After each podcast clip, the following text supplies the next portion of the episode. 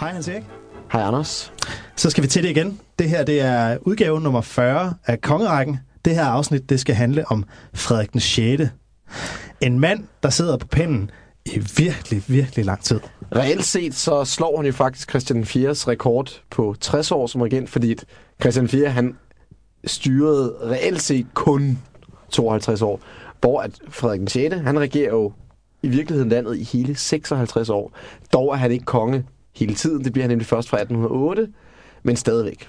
Ja. Han har altså sat et aftryk på Danmarks historie, må man sige. Han er det, man kan kalde kronprinseregent fra allerede fra 1784 og indtil 1808, hvor hans far dør, og så sidder han jo så på tronen, indtil han selv dør i 1839. Det er en enorm lang periode. Og altså, der sker, jo også, tids... der, der sker jo så meget, altså. Jeg kan slet ikke... Øh, altså, der sker jo så meget i hele verden på det tidspunkt. Ja, og, og i Danmark. Og altså, han går fra triumf til katastrofe, tror jeg vist også, man og kan så sige. Kan, triumf, katastrofe, og så sådan en lidt blød landing. Ja. Kan man vist godt sådan meget groft karakterisere øh, Frederik den 6. regeringstid med. Yes. Men lad os starte fra starten. Lad os tale om øh, Frederik, da han er en lille knægt. Fordi det, det er faktisk øh, rimelig mirakuløst, at han bliver så markant en regent, som han gør. Ja, man vil sige, at ligesom sin far, så kom barndomsåren nok i ret høj grad til at præge hans karakter og regeringsførelse.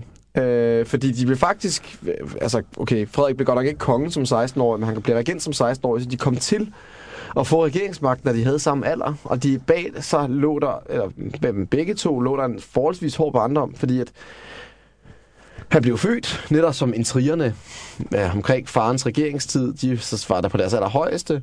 Struense, han øh, befalede simpelthen, at han skulle opdrages efter roussuske principper, det vil sige enkle måltider, enkelt tøj. Han skulle simpelthen passe sig selv. Der var ikke nogen kære mor. Han var faktisk overladt til sig selv.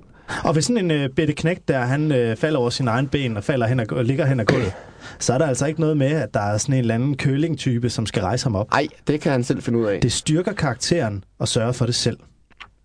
Øh, og den stakkels lille Frederik den 6. han øh, skal altså gennemgå alt det her indtil Struens fald i 1772.